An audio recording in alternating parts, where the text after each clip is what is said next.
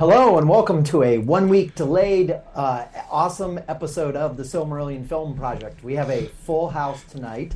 Um, lots of lots of voices from the writers' room joining Corey and myself. That's right. Uh, and we get to watch uh, Beren wreak havoc in Nargothrond. yes, trouble is stirred up in Nargothrond. Yes, Yeah. exactly. and we have the the distinct pleasure of having uh, this episode's um, screenwriter Rhiannon join us tonight. And it's always fun when we get to hear from from the person who's uh, who's bringing this to life. Absolutely. Welcome. Thanks for joining Rhiannon. us. Yeah.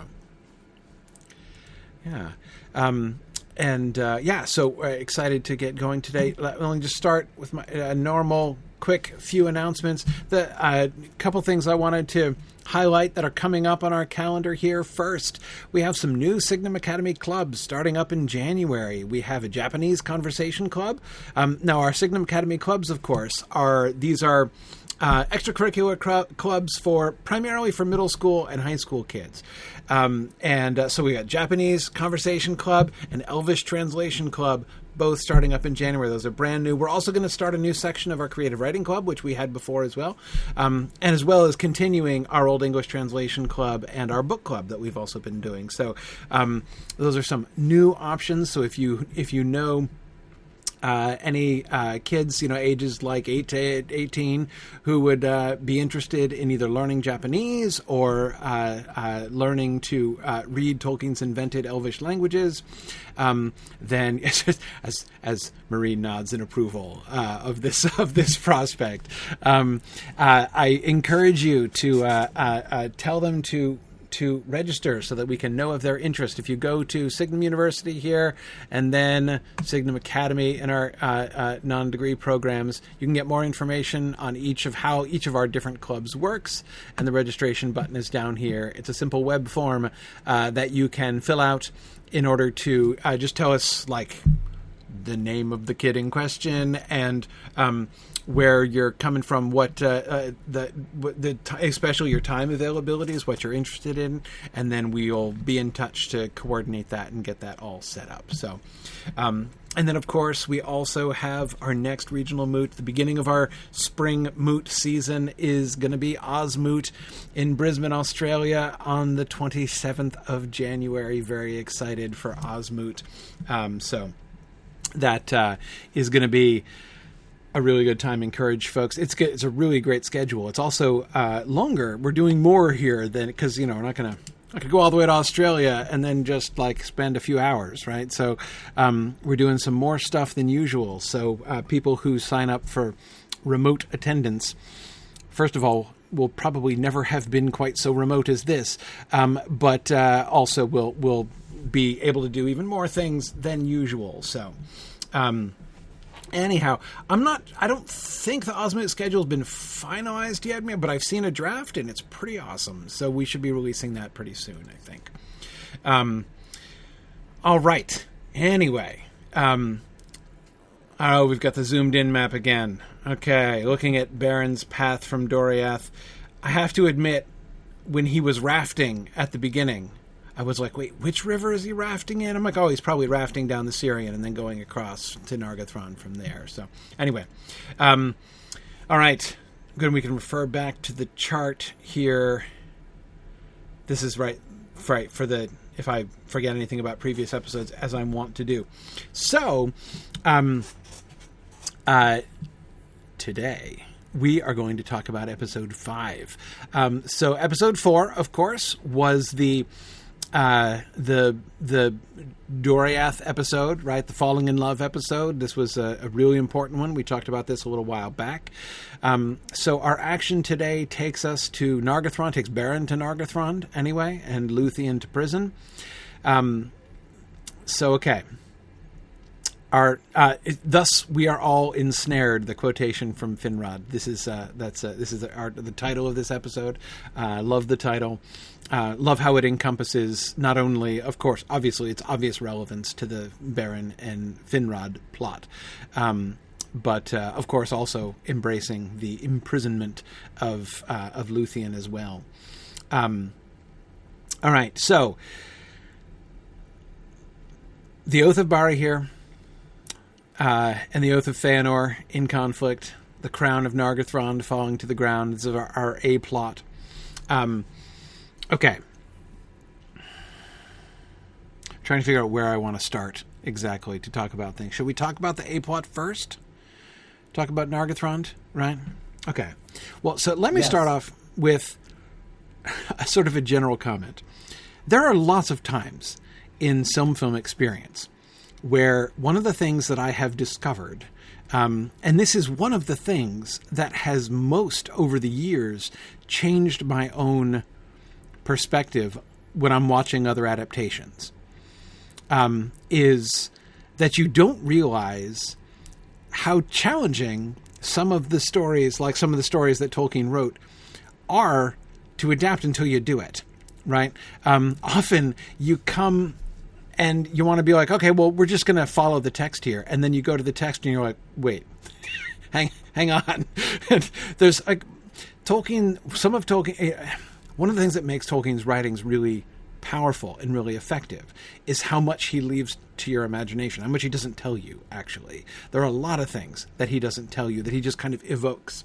Um, and doesn't really spell out like what people are thinking and what exactly they're doing and why they're doing it and that's really good that's really uh, um, uh, that's really effective as a writing technique but it means when you are trying to act out the scene um, it creates challenges that you might not necessarily realize. I know I didn't realize.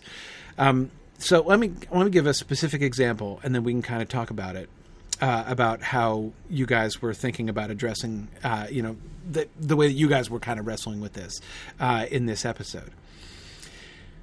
The fact that the the conflict between the oath of you know Finrod's oath to Barahir and the oath of Feanor, the whole like you know thus we are all ensnared line from Finrod, right?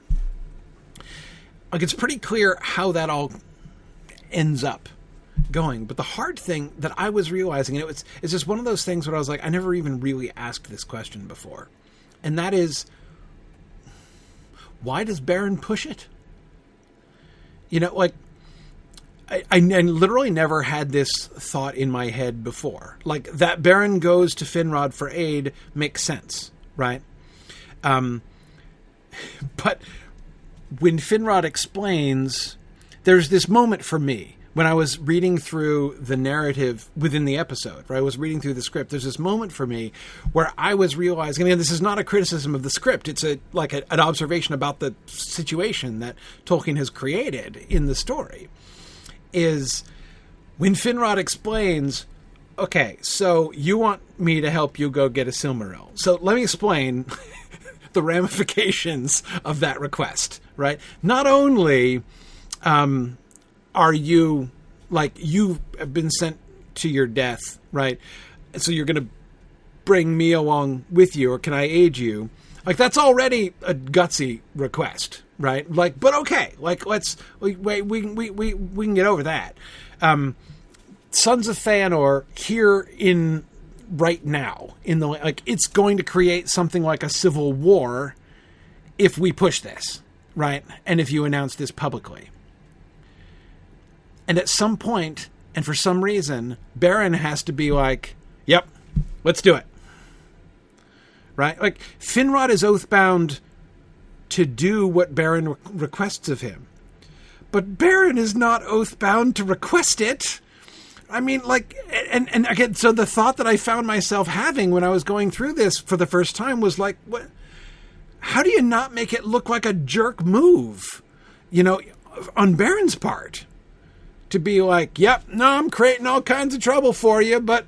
Well, you swore to my dad, so you got to do it, even if it causes you trouble. I don't care, right? I mean, obviously that's not Beren's attitude, and it needn't. You know, Beren needn't. Uh, we needn't. Like, I'm not saying that there's no other way to do it other than making Beren look like a jerk. I was just realizing. I never realized the risk of Beren looking like a jerk. When that, do you see what I mean by that? Like that. That seems like a real potential problem that needs to be overcome in this. Why does Beren push it? Yes, Beren is such a passive character in his own story. Yes. Very little of what he does is like, and then Beren came up with a plan, set out, achieved this course of action, and this thing happened. It's all like Beren shows up, and then some stuff happens, and he's like, I don't know what that was all about, but okay.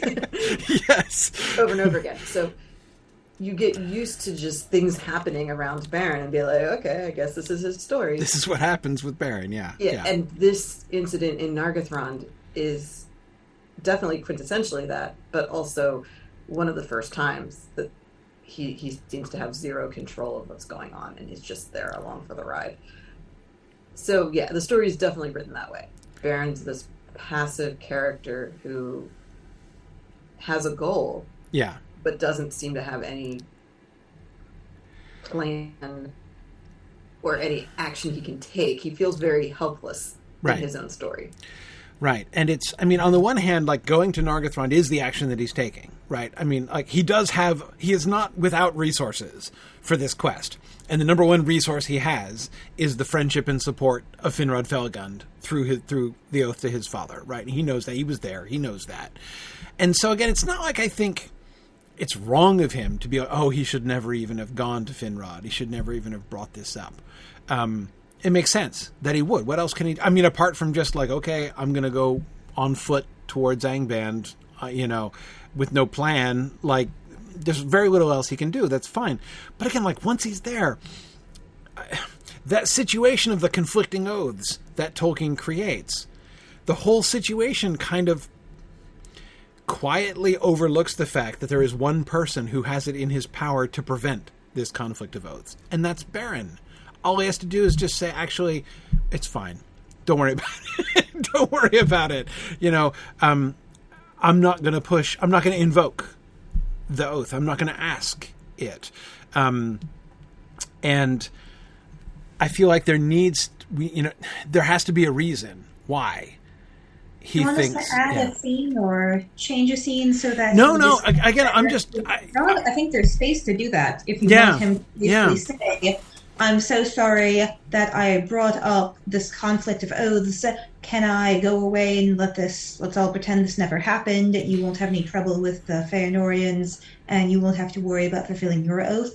And Finrod can say, "No, I'm going to help you regardless." There was a scene that I hadn't had time to write yet, but that I was kind of having ideas for. yeah. I don't remember the exact number of it, but it's in the annotated outline somewhere, where Finrod was kind of reflecting on how he feels that now his death that he predicted to Galadriel has come upon him, and he thinks back to his brothers and to all the mortals that he's known and how briefly they lived, and even his brothers should have lived very, very long lives because they're supposed to be immortal, but their lives are still cut short, and how he hopes that they had some happiness in that brief time that they had. And so, because of that, and because of things like Andreth and Aegnor never getting together, he wants to make sure that Beren can have happiness in his life, even if it costs Finrod his own life. Mhm. And that might be a way for him to explain why he's willing to go through with this, why he wants to fulfill his oath, even though it's getting tangled up with the oath of Feanor.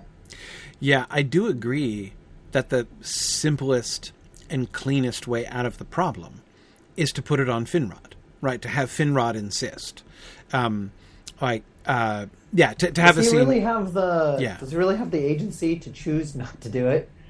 Who Beren? Seri- no, Finrod. Well, he doesn't have I'm the agency. like, can we can we put ourselves in a position where Beren, um, and this g- this is a question I have, which is like, remind me, is Beren aware of the consequences of the oath itself, the oath of Barahir, and the consequences? He was. One. Oh, go ahead. I was just going to say he was present when the oath happened. Right, Um, but so does he really whatever- know what that like? Does he know what like? Does he know sort of what oaths really mean in this world, or is he just kind of? Well, I think he does, but again, what he doesn't realize is, I mean, you know, until Finrod explain in the "Thus are we all ensnared" speech, right? Finrod explains like, "Okay, let me tell you, you know, how much crap is going to go down as a consequence of me doing this." Um, that's the so point. kind of Yeah. do we have sort of a chain reaction situation where like with once the request is made like there's no going back Like you can't undo it. Even if Beren's like, no, no, no, no, really, you don't have to do this. Right. Finrod's Finrod's like, "Nope, too late. Too late. Yeah. Like if you're doing this, then I must come. And Yeah, Beren's so- like, well, I have to do it because I made an oath. Like, Yeah, so that's the thing is that we have Baron feeling pretty obligated to fulfill his quest. Sure. And therefore, his story in this episode is he's being offered some alternatives to that. Like Yes. He, he shows up at Nargothrond going, okay, I'm going to fulfill my quest. And he, his takeaway from the speech that Finrod gives him is, oh, better not mention Silmarils out loud to anybody else. Like, apparently this is a big deal, so I'll just keep my mouth shut. So he Yeah. thinks he's fixing the problem that way. He just Right. tells other people he has a quest. and he has to go to Angband. on the. Ilmaril say. Right, right. He's like, okay, Yeah. so just I have a quest I have to do. It's something about Angband, you guys, Yeah. and leaves it at that, so that he's not creating a problem. He thinks he's taking care of Finrod in that way, Yeah. Yeah. but once he decides, like, actually, no, I can't just not do my quest. I really do have to do it. He then has to work for it. Okay, what is, what is the option here then? How can Yeah. I do this without Right. toppling Nargothrond? Right. and so we can have him offering choices to Finrod. But yet, if Finrod's like, "No, this is what you're trying to do. I have sworn to assist you. I know what you're trying to do. like, Right. now that I know, I have to do it." Yeah. So we can kind of like snowball it that way. And the part that the part where Beren makes the choice is someone's got to tell the Feanorians about the Silmaril. So we do leave that up to Beren as to when and how to bring it up. yeah. And they're super eager to work with him, realizing he has Finrod's favor. And that eagerness continues until the moment they hear the word Silmaril. so mm-hmm. so that's where we're showing that it is Beren's choice that brings this all toppling down. But it's his choice, to be honest. Yeah. Like, because he could have tried to get them to help him Mhm. and just been like, let's just play coy with the whole Silmaril thing for as Right. long as possible. Like, I'll just never mention to you guys what I'm up to. So it's his honesty that brings everything out into the open. Right, right. Yeah, I mean, big picture wise, it seems like there are there are two kind of different directions that we could go with this whole conflict of oaths situation. We could either lean into the um, sort of oaths and destiny, you know, people are all hopelessly ensnared element, right? Um, Beren, you know, like the, the whole that circle of oaths, which includes Beren, as you were suggesting, right? Beren has to go and pursue this quest, and the and so he, the only thing he can do um, that isn't purely suicidal is to go to Finrod for help, and having gone to Finrod for help, Finrod can't help but grant the help, but then the oath of Feanor, and then everybody, you know, and and so like no matter what they do, like they, none of them really have any choice. Like we can kind of lean into the fact that nobody involved has any choice, and this is just like you know, uh, a, a really unfortunate destiny playing itself all out here, right? Or we could go in the direction, Rhiannon, and I really liked your suggestion, which seems to me to go in a different direction from that, to say that it's about choice, that, that Finrod makes a choice, right? You know, he, there, Beren could potentially release him from his oath, or at least from applying it in this particular case, and um, Finrod could say, basically kind of playing on what we saw, what we did with um, Fingolfin before, um, with his and so Finrod has already had this um, premonition of his death, right? That he was, and then you know, so and this idea of like to pursue your calling and fulfill your purpose, and to um, uh, to you know to, to know when the time when the when you when the time of your death is coming you know when it's uh you know so for Finrod to be to say like okay no I can see that doing this is almost certain to lead to my own death not to mention ps huge troubles here at home in Nargothrond. But th- but I, but I, but this is the right thing to do. Like you want to release me from it, but but I think you know I I I sense that this is in fact like the, a thing I am supposed to be doing, um, and so I insist on going along and, and won't let you release you know re- release me, Rhiannon, as you were suggesting. That element of it to play up that sense of choice again kind of parallel it's not identical to but it's parallel to the kind of to the way we were having Fingolfin um, last season right anticipating and kind of setting up his own death um, at the end of the season.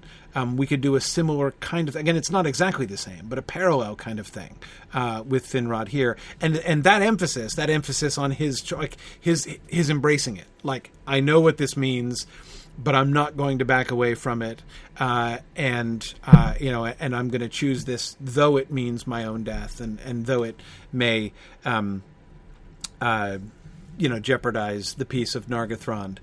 Um, I that. I mean, still kind of comes off as interesting to wildly irresponsible, doesn't it? what f- on Finrod's part? Yeah. Well, but we've established that the king is not the most important person in the kingdom.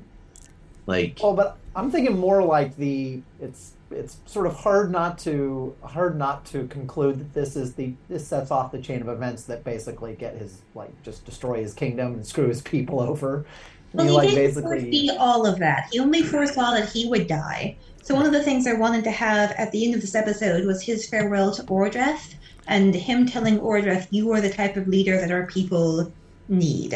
Kind of like what Fingolfin was doing, setting Fingon mm-hmm. up to be his successor. to successor. be his heir, yeah, And not just kind of doing that with Orodreth. It might be a little more rushed than what Right. Fingolfin was doing because Fingolfin was doing it over an entire season, and Finrod has one episode from learning that, yep, this is the time when your doom is coming upon you to actually leaving to go go off and eventually get killed. Mm-hmm. right?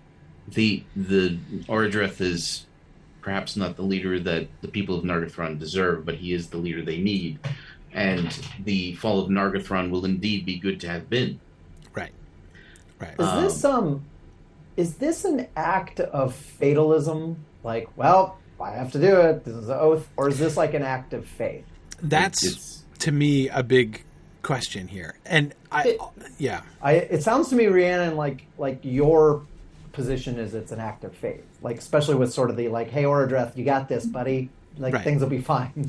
I I think Finrod is a character who is always full of faith. That he is one of the people who most trust in the Valar in Eru's grand plan. And we see that in like the Athrabeth or other conversations that he's had. So I think anything Yes. Finrod does is an act of faith, even if it uh, on the surface may appear fatalistic.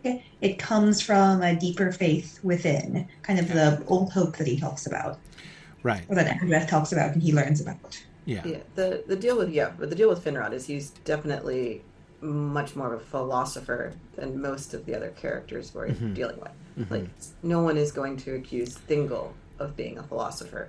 right, I mean, he just is a very reactionary type of person. He Yes. gets mad and yells at people.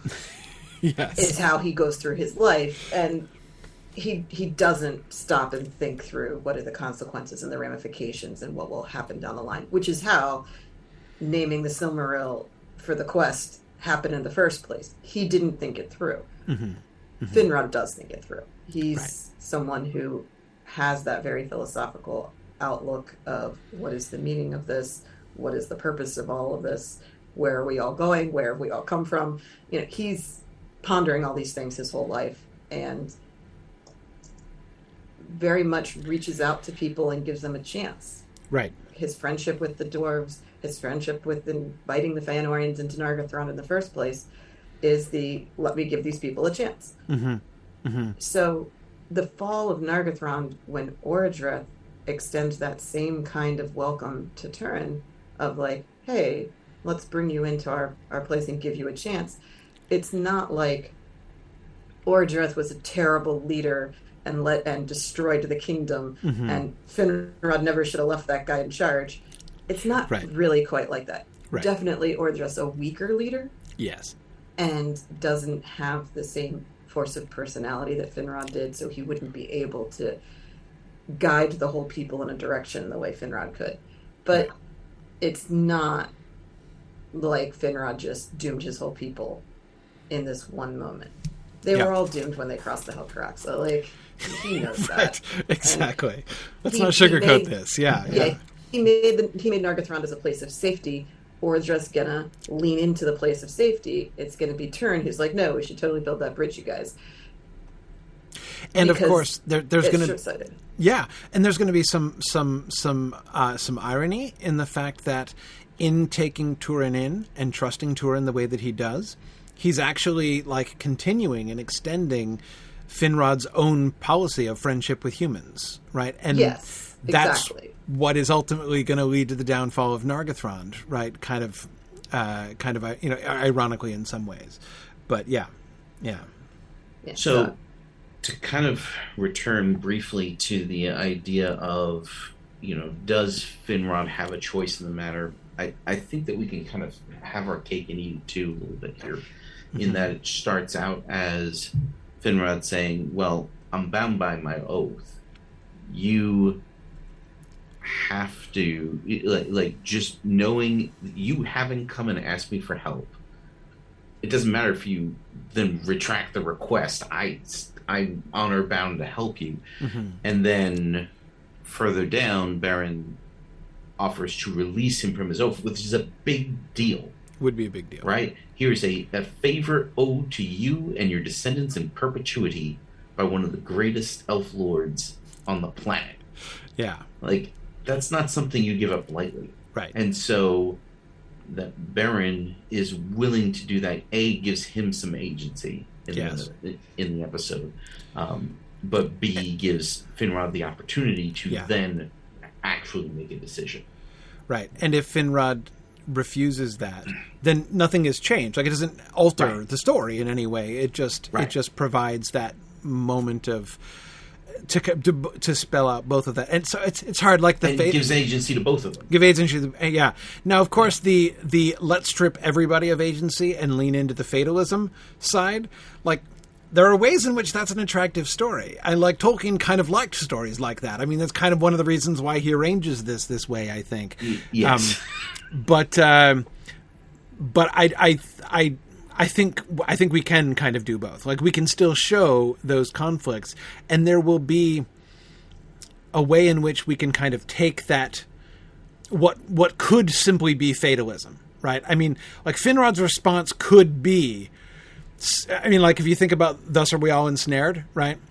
Um, that could mean so basically everybody's screwed and everything sucks right? Like that's that's one way to read it. Like that's that's one possible reaction to it. But that's not finrod's reaction to it right? Finrod's response is instead um, you know dave as you were saying one of faith right? Instead he's going to take the estel approach uh, you know the, the estel view on this entire thing and say okay um, no let's not let's not let's not back down from this. I mean there's almost an element of like i shall take your need as a sign right? That like this is what i'm supposed to do right? Um I, like it doesn't it doesn't matter if you don't want to push it. It doesn't matter if you don't want um uh you know it's like the fact that you have this i cannot turn away from that. Um i shouldn't turn away from that. I, I am supposed to have it is it it has been it has been that is the path that is laid before me.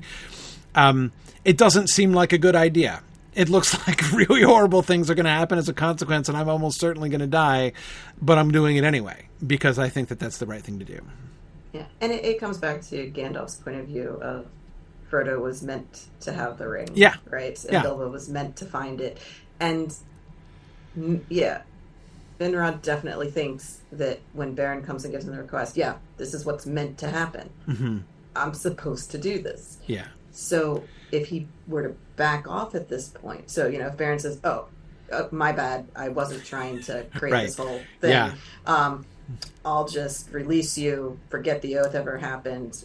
We're cool. I'll figure out my own issues. right If Beren were to say all of that, Finrod has the opportunity to be like, "No, this is what needs to happen, and I need to do that thing because this is the correct thing to do."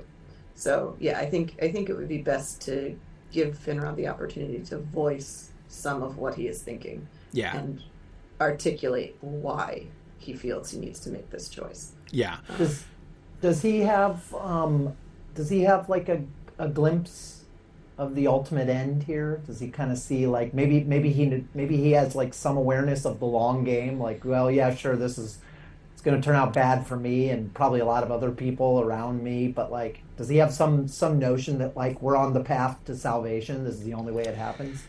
I think he has already, and that was the vision that he had while Right. he was with Galadriel back in, I believe it was season four, where he says something about uh, he will not take a wife, his kingdom will not long endure. It, it was something like that. I don't remember Yes. the exact wording, but he basically saw this already, and having him repeat that or say Yeah. the same thing in different words would be a callback to it, so that viewers who are paying attention will remember, oh yeah, that was what he had the vision about. So now it's Right. coming into play. Right. But you know, there's there's I just realized a really cool thing here. Um, when he has that picture, it's a negative one, right? Like the the the foresight that he has for his life and his kingdom is all bad, right? It's like I'm never gonna I'm never gonna love again and get married. I'm gonna die pretty soon, and my kingdom's gonna collapse. Okay. There we go. That's what's that's that's that's that's the plan moving forward, right? That's the sense that he has. But there's no sense that he sees like what good will come from that. Like, yeah, where's his hope in all of Yeah, this? exactly. And that's what it gets. Now that he sees it, he gets to have that moment of uh, Beren and Luthien. This this is what I need to be doing this for. yes. It's so that Beren and Luthien have a chance. I always They're knew I was going to die. I always knew Yeah. I, I always knew I was going to die alone. I always knew my kingdom was going to collapse. Now I see what is the thing that is going to make that worthwhile. Like that is going to be a com- I, now I'm seeing finally like he'd be happy. Ironically, this would be a relief to him because he was he's now seeing like the th- all, all he had was the grim prediction of the of the of the bad facts right? And now he's like oh so i'm gonna die or i'm gonna die alone and my kingdom is gonna collapse in order to help you and Almost like luthien an answer to a riddle. yeah. Yeah. Yeah. Um i i think that that's um It's a nice, Uh, this, this is Yeah. It's a kind of a. Are you feeling better, Corey? I am. I'm feeling better. Yeah, I- I'm feeling like better. the, I'm uh, liking this. And of course, Oh. so no, N- N- Nick, go ahead. Sorry. I was just gonna say I like the comment from Honorian that Finrod holds up one finger for Tony Stark to see. It's essentially that. It's essentially the moment where it becomes clear what the thing is. Yeah. Right? Yeah. The Yeah. The thing with the Silmarillion is there's a lot of grim parts of the story, right? Yeah. You know, we're going to get to the Turin season at some point, and we're going to have to deal with that. But the Beren and Luthien season is where you don't have to deal with the really grim stuff unmitigated by anything else. Yeah, where hope is to, born. Yeah, You get to really broadcast the hope part yeah, and and get through the grim stuff because you see what it's for. And yes, and I think that that's an important season long theme that needs to be coming out in this Yeah. episode. yeah. No, I love that. I mean, even even the narrator in the Silmarillion said, remember when when Finrod delivers that line to Galadriel about not you know loving in his kingdom can do nothing. Um, I'm trying to remember the word. Is it like uh, he says, you know, it like uh, such like cold counsel had never come to him before. Like when She's she's surprised by his words because she's never heard him talk like that before. Yeah, and th- th- there's a reference like basically it's it's emphasized that it's not like he's just a pessimistic person, right? Who's always Yeah. been like, I'm probably going to die, my kingdom's going to come to nothing. Like this is new, right? This is a new revelation from him and even to him in that moment. And for now, for him to be able to kind of process, um, to be able to process that, um, and uh, yeah, I mean, I think that that's. Um, I, I, I- really like that, and I really like how it, you know Rhiannon and I saw that you were working um, Andreth uh, and Aegnor into uh, sort of the the memory of that uh, at various points into the episode, and I really liked that as well. Uh, and of course, the danger the danger here is uh, there's a certain danger in connecting in, in how we connect that, right? Because obviously we don't want to make it look like Finrod is remembering his friend Andreth and being like, well, you know, gosh, like that didn't work out and that was sad so i hope maybe this can work. Like basically we don't make it feel like, he, like he's feeling guilty or something right? Like andreth couldn't be happy so maybe i'll do this and you know to make up for it or whatever. Um, but um, so it's not like that exactly. But the, for him to see i mean again i'm i think of the um uh the the image from the Athrabeth, which sticks with me most powerfully, um, and was brought out really well in our Athrabeth episode, is that that image of the two hands reaching out across the darkness, right across the void, um, and for him to now follow that up, right? All those revelations, all those new understandings that Finrod gained from his conversation with Andreth and his experience of Aegnor and Andreth's ultimately doomed love.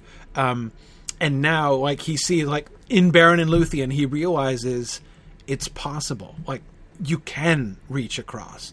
That was indeterminate at the end of the Athrabeth, right? He didn't know if, you know, uh, if it was really possible for that to, he hoped that it was possible. He was, to his extent, extending his own hand, right?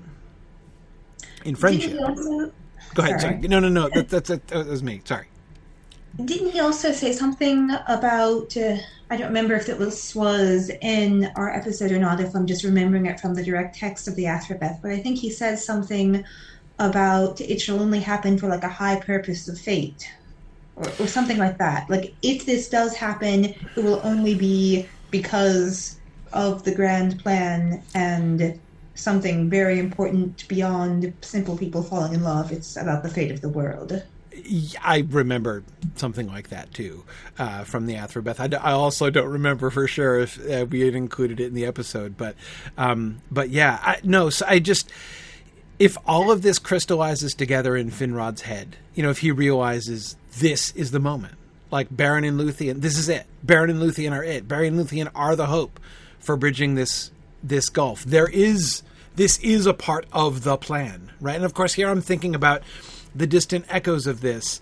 Um, you know, when we're talking about the line of Luthien, right? Never shall that line fail, right? Um, that we get in the Lord of the Rings. Um, uh, th- you know, it's like a, it's like an anticipation of you know the hope shall be born for our people line you know uh, with with with with with with Gilraen uh, you know or surrounding Gilraen um, anyway it's it's uh, I I love this. I mean I think that that's a really beautiful way to to kind of shape this. Um, to have the destiny stuff there. I mean but to not back away from that. But i in a sense instead of making Finrod feel fatalistic in the sense of like giving up, right? Like it doesn't matter what any of us choose, we're all screwed, everybody's trapped. Um, instead, the result is he's ultimately it's like it's like he's being guided by this, right? Like it's um, what is in motion cannot be avoided, and what is in motion is Beren and Luthien, right? Beren and Luthien coming, Beren and Luthien coming together, which means under the circumstances, Beren's quest, right? And so, if he were to die in helping Beren in his quest, that would be a good reason to die, um, and would even be connected back and connected back to to Andreth. I- As I said, Rhiannon, was one of the things I, I enjoyed most about.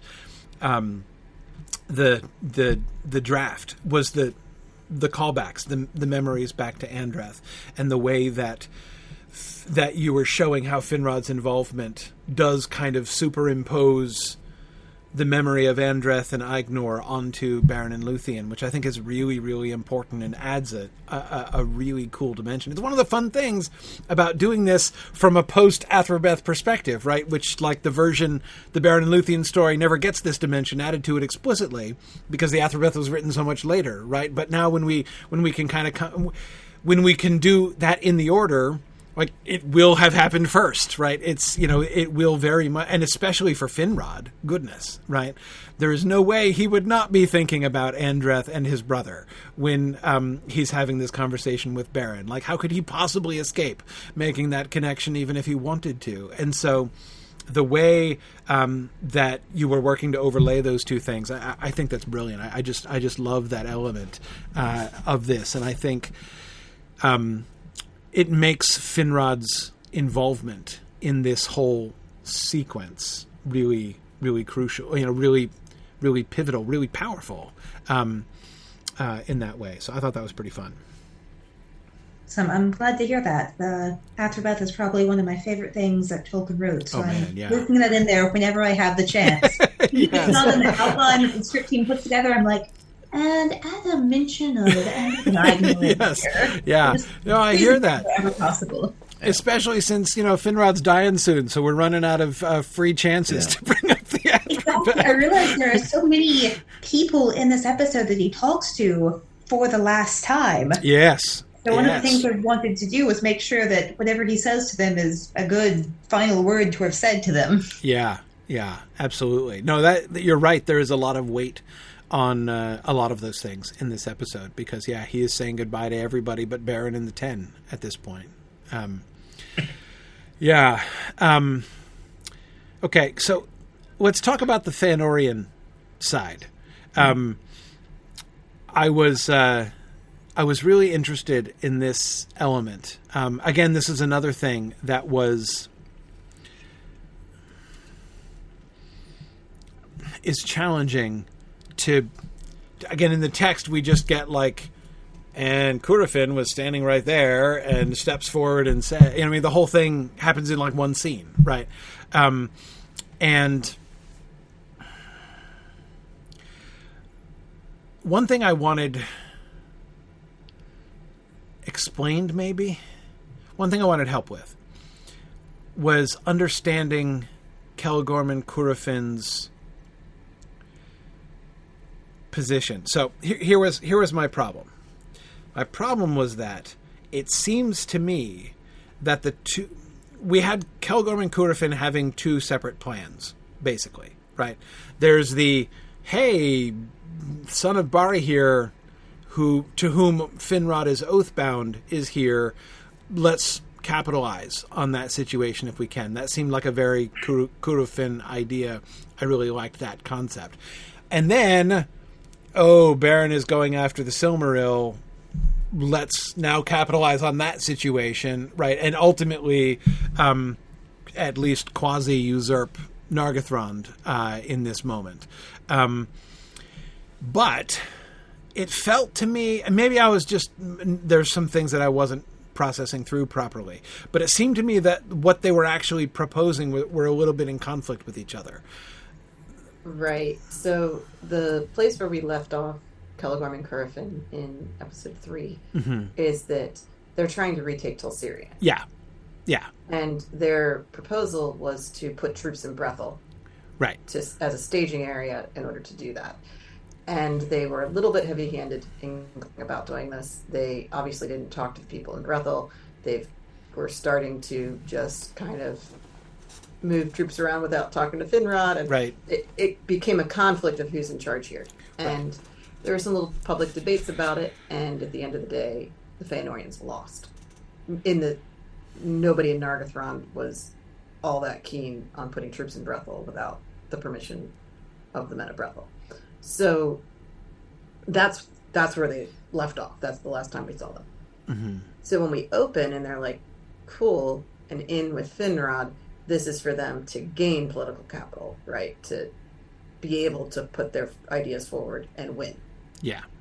Yeah. So that's where they're starting with. Right.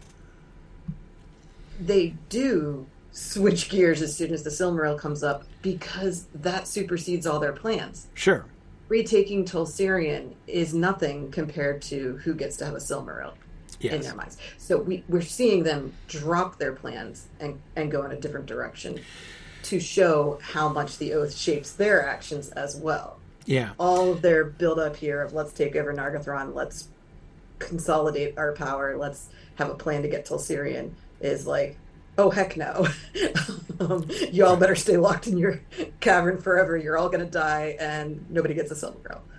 Yeah. Totally different direction. Yeah, because it was. And here, of course, we're, I mean, I can see we're following the text, which says With that their speeches, yeah. yeah, the the tack that they're taking, you know, in um, uh, in their argument against Finrod's departure is to make them fear f- the people of Nargothrond, fear for their safety, and shut themselves in more, and that Finrod is leading them out to, to which is which seems to me a little rich in somebody who is like, let's attack, let's attack, let's attack. Except, no, wait, oh no, going out is really is really is really it, it, that that was a big shift, but the the size of the shift it does successfully demonstrate like okay, different game completely now that a Silmaril is being evoked, um, but but it it made like why does anybody fo- agree with them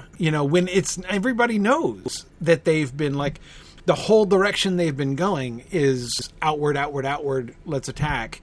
Um, and now all of a sudden they're like no let's adopt a 100% isolationist policy. Like it's kind of hard to imagine how why Curufin would argue that at all apart from the fact that he does in the text. That is. Right. So I think that what we could do is have him explain this more after the speech. Like the speech is kind of a spur of the moment mm-hmm. thing. There isn't much time that passes between them learning that Beren is going after a Silmaril and delivering their big speeches to all the people of Nargothrond. And one of the things that the book mentions is that they kind of wanted to take over all of the other elven kingdoms before they go after the Silmarils. In some film, we've made Curufin always kind of be gunning for that High King position for himself. Mm-hmm. So this could be his attempt to basically become king of everything, kind of by taking it over one piece at a time. And I don't think he really has this idea until the Silmarils are brought up and he kind of spur of the moment says, let's not all rush off to our deaths. And another thing is that his speech can focus more on how foolish it is to follow the specific mortal in the specific quest and how Finrod and his ten people, they're going to their deaths. Or Finrod and anyone who follows him, they're all going to their deaths because this guy won't have the support of the Feanorians because only they can get a Silmaril. yeah yeah So, so all that is is definitely in there. Another thing to remember is that the last time that Curufin made a, a big push to get the people of Nargothrond on board with an with an offensive or preparation for an offensive, it failed. Right. So it's possible that he's reading the terrain here, and now, of course, he can pass this off of as we were talking about a well executed plan with a staging area and getting our troops as close as possible to uh, you know to Tol Sirion without them being in, in you know in danger of being harried the whole way there. You're talking about a suicide mission to Angband. hmm That's not the same thing. And a Yeah. suicide mission for something that isn't yours. That's not yours to take. What, what? How entitled are you that you think that it's okay for you to just go and take our stuff? Yeah, sure, Morgoth stole it first, but right right just Um, because you're stealing from the thief doesn't mean that you aren't also stealing. Right, right, and so the the way that the conversation between Beren and Celegorm and Curufin was framed in the script, the the first conversation with them, right when he's first you know admitting the Angband plan, right, um, but omitting the Silmaril element of that, right. Um, I really liked how that conversation went. Right, how he's like, I got to go to Angband, and and Curufin is like, oh yeah, somebody you know is kept prisoner there. Totally feel you, man. Like that's Mm, that's that hard. That's hard, right? Um, and uh, uh, which is also, of course, a nice reminder that like his wife is still there, right? Um, Uh, even a though nice it's touch. it's been a while. Um, but then, and then Beren being like, no, no, no, no, it's not a prisoner thing. I just need, I just, I'm gonna, I'm gonna, I'm just going to, I, I just feel the need to attack Angband. I, I just, it's what I do. Um, uh, you know, and, and, and they're like, "O- okay, that's crazy. Um, and they, they try to, they like try to reason with him. They're like, love the enthusiasm, right? That's great. That's great, but um, not a good plan uh, right away. Like we've, you know, the entire strength of the Elven kingdoms have not been able to do that. But, um, but good. So good, good long term goal. Um, but let's and and the way that that seemed to set up that plan, you know, the let's consolidate um, the Elven realms under a good High King, namely me, uh, and then do this. Especially, of course, wanting to set up what's going to happen in the next episode when suddenly Luthien falls into their lap and he's like, ah, um, you know, I had, you know, I had a plan. I was, I was, you know, we, have been moving forward this plan to consolidate the Noldor kingdoms under our rule. But Doriath was always going to be a problem, right? How we, how we, how are we going to be able to to to influence or rule over Doriath. Well, look at this. You know, ask and you shall receive. Here we go. Now we have an angle. Um, but uh, so I, I, I I I really like how that sort of potentially sets it up. Um, we need to make the shift in plan stated more directly than it is to help that come across to the audience because it's something that we weren't all entirely conscious of because we had come up the script had come up with this idea of having Celegorm and Curufin trying to retake Minas Tirith yeah. kind of as our own element to the story without fully thinking through how that would be impacted by the fact that we kind of do need to stick to the text with why they're convincing the people of Nargothrond not to fight because of how much that impacts other stories later on. But now yeah. we have to kind of undo what we were doing with that by having them change their plans, but we can still tell a story, and that's just the story of them changing plans. Yeah, and it and and I would ideally it's a change of tactic, but not necessarily a change of overall plan, right? As I think what it needs to um, it came across, and again, partly this is coming across in the outline, right? I mean, this was the this was the the the Curufin speeches and everything were all in the um, uh, the the unfinished part of the script, so it's not it's not quite it's not it's, it's not quite the same. But uh, but in any case, like yeah. from the from the bullet point list, it, it, kind of it kind of suggested not just a change in tactic, but um, like uh, oh, did we say attack? No, no, no, we meant pure isolation uh, isolationism. No, that that that's really what we've meant all along. And again, I just I it's hard to like i'm sure he's extremely per- we're told he's really persuasive right and really charismatic but but come on. I mean, like when he does it, is doing an about face like that. Again, the about face that he would do some kind of an about face is good to show the the effect of the oath on him. But it that doesn't increase his credibility to the populace. It just makes the rest of the people of Nargothrond look like morons. You know that they're going to have started following him in the one direction, then be like, "Oh no, you're right. Let's go 180 degrees in the opposite direction." Well, they weren't following him in the first direction. That was kind of the result of their big public debates was that the majority of the people in Nargothrond didn't want to go attack and retake Minas Tirith. That was just yeah. the Celegorm and Curufin and it, their followers. Well, not even that. They didn't just not want to go and retake Minas Tirith. They didn't want to even go forward with Curufin's like first stage right. of the plan. Right. Right and so what we had talked about when we were discussing this episode is is to make sure that that Curufin uses the um, the way that the people like the the atti- existing attitude of the people mm-hmm. right to um, to kind of explain this kind of shift yeah. Um, but I think that making it more explicit as far as his, um, you know, we're not ready. He can even cite Orodreth from right. the first time that they had this conversation back in episode three, right? In order to um, to to support his case, and now Orodreth is standing there like, oh man, they, like they did it again. They did it to me again. Right. You know. Um. Yeah. You want an isolationist policy? I'll give you an isolationist policy. Exactly. Yeah. Yeah. Um, now um, he they, and he can say, you know, he can be very conciliatory. He can say, "Look, we're all about taking the fight to Morgoth. We're we're with you on that."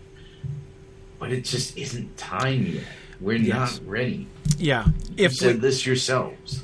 if they if they characterize basically to say it's not about do we attack or do we not attack, right? Because they've been saying Right. we should attack. So he's not changing his mind about that. But that's not what it's about, right? That's not what Finrod. That's not, that's, that's not what Finrod is proposing. Right. Finrod is proposing invading Angband, right? And so it's not going to be that hard to make that sound like a really stupid plan, right? As just exactly following in lines, Rhiannon, of the scene that you did write with Beren and, and, and Celegorm and Curufin earlier, right? Right. Where they're like, okay, little human friend, like, we're invading Angband. This is a, uh, you know, you're probably not even old enough to realize what a stupid idea that is. Like, you know, um, and, um, but basically, when, elves have no track record when it comes to offensive battles against fortifications. They've Yes. done pretty good at defending fortifications.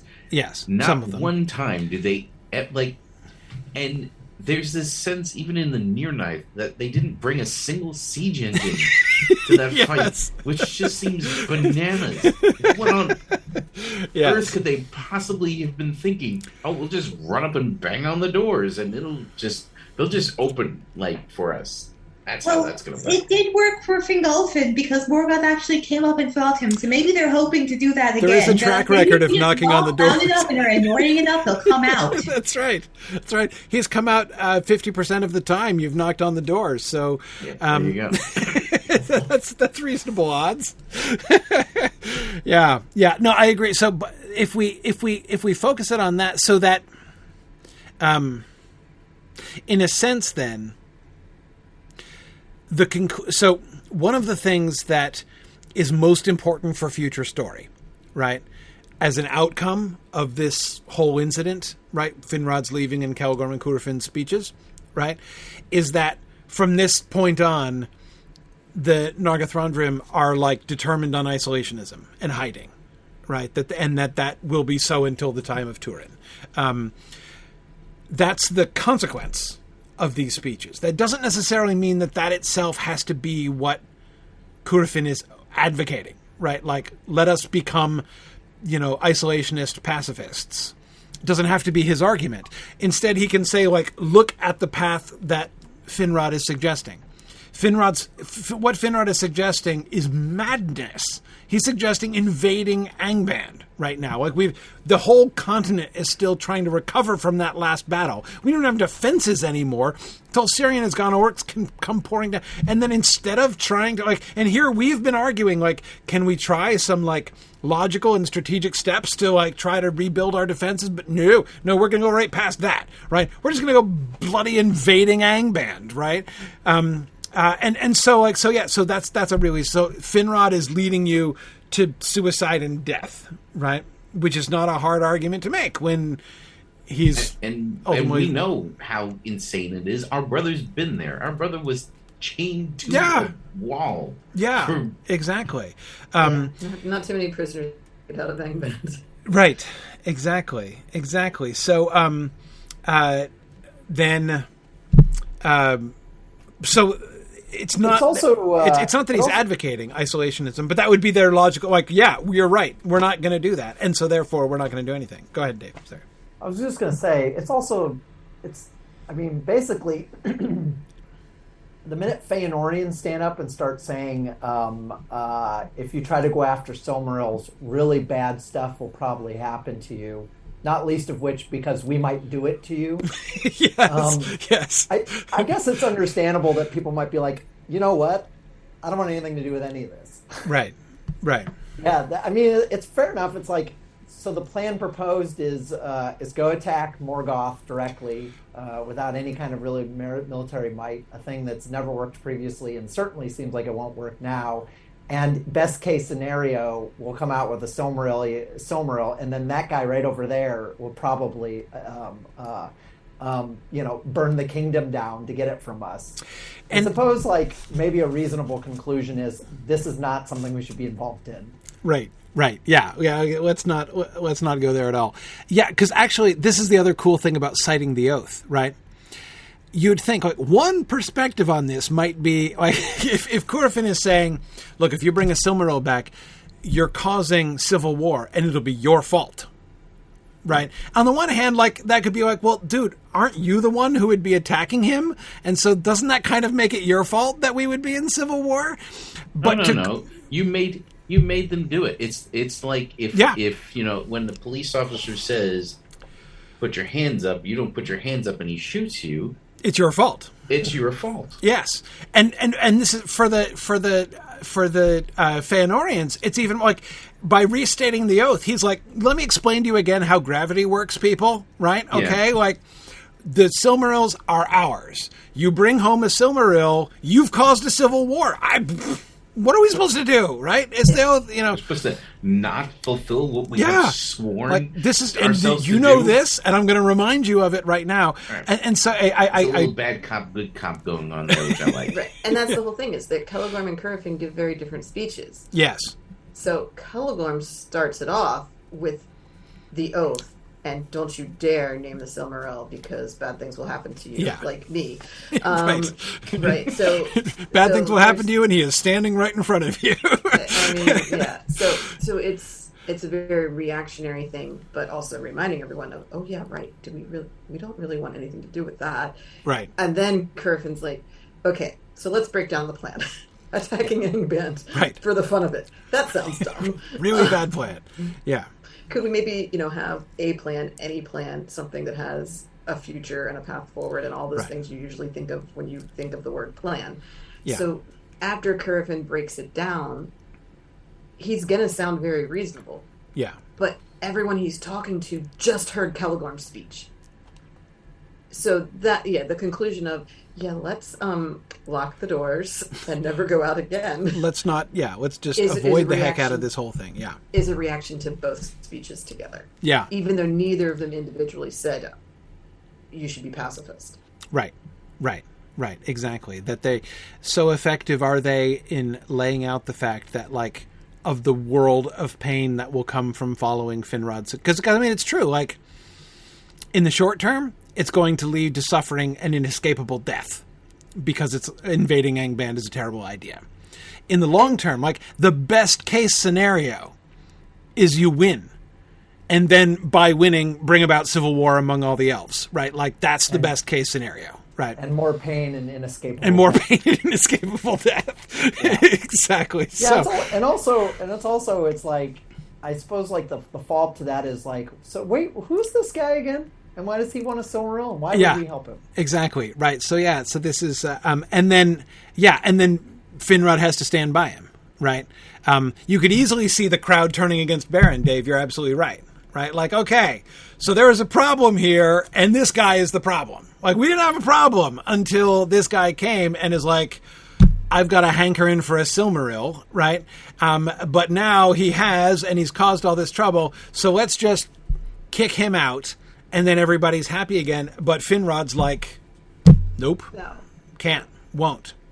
Um, and that's when, therefore, like, so basically, actually, that would be a really cool way to lever it, wouldn't it, Dave? Um, to lever the kicking out of Finrod, being like, we're gonna, we're, we're kicking Beren out, right? We're, we're gonna get rid of Beren. He's the problem.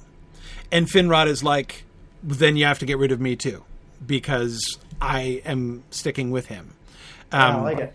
Yeah, yeah, yeah, and and and one could one could easily imagine like um, uh, average uh, average Nargothrondian civi- uh, citizen on the street just being like, what?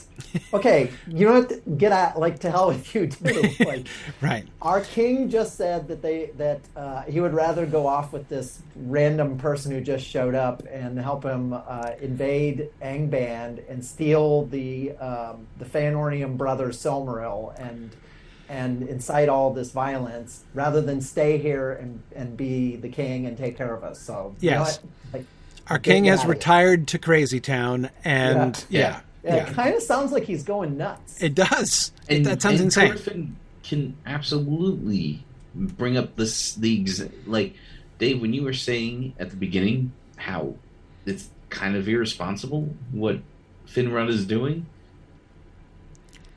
Curufin can point that out. Yeah. Like, yeah. What responsible king, which is also a dig at Fingolfin, um, right? What responsible king would throw themselves into such a scenario. Does Finrod think that our cause is so doomed to failure that it's not even worth living? Mm-hmm. Because that's kind of what it seems like he's thinking. Is he is he lining up to commit suicide by Morgoth here and bring all of us all of us with him? Yeah, yeah, yep. So I'm imagining this almost like a political advertisement where it's like yes. Finrod wants to go on doomed quest to find Yes. Silmaril. Finrod supports mortals even when they have bad ideas. Finrod swears oaths that will take him away from his responsibility to his kingdom. Vote for Curufin today. yes. Yeah, seriously. Yeah, in And- grainy black and white images of Finrod with making embarrassing facial expressions. Yes, exactly. Yeah, Yeah, yeah. he's- This message has been brought to you by the Sea Bros for a safer Valerian. That's it. That's it. Um, and another thing is the oath mentions mortals, even though it was sworn in Valinor before they encountered any humans. Yeah, So Feanor never met a human being because they didn't weren't alive at the same time. But the oath specifically says Yeah. that they don't get to have Silmarils. mortal either. yet unborn. Yeah, Yeah, mortal yet born is one of the groups They- called out of people who can't have a Silmaril. proactively So- closed that loophole. yes. Yeah. Right. So I, I think that the who's this guy think he is to claim a Silmaril? There's a direct reference in the oath to that, Yeah. and that's what they they can lean into of like, look, this was decided 500 years ago. I don't know why you think you can just show up now and change the Yes. rules. Yes. So yeah, I think Yeah. I, I, I think they can make it look like not only are Beren and Finrod being unreasonable and making terrible decisions, but that they're upsetting the way things are supposed to be, and therefore nothing good will come of this. Yes. Yes. Yes. We'll all end in tears. I just know it.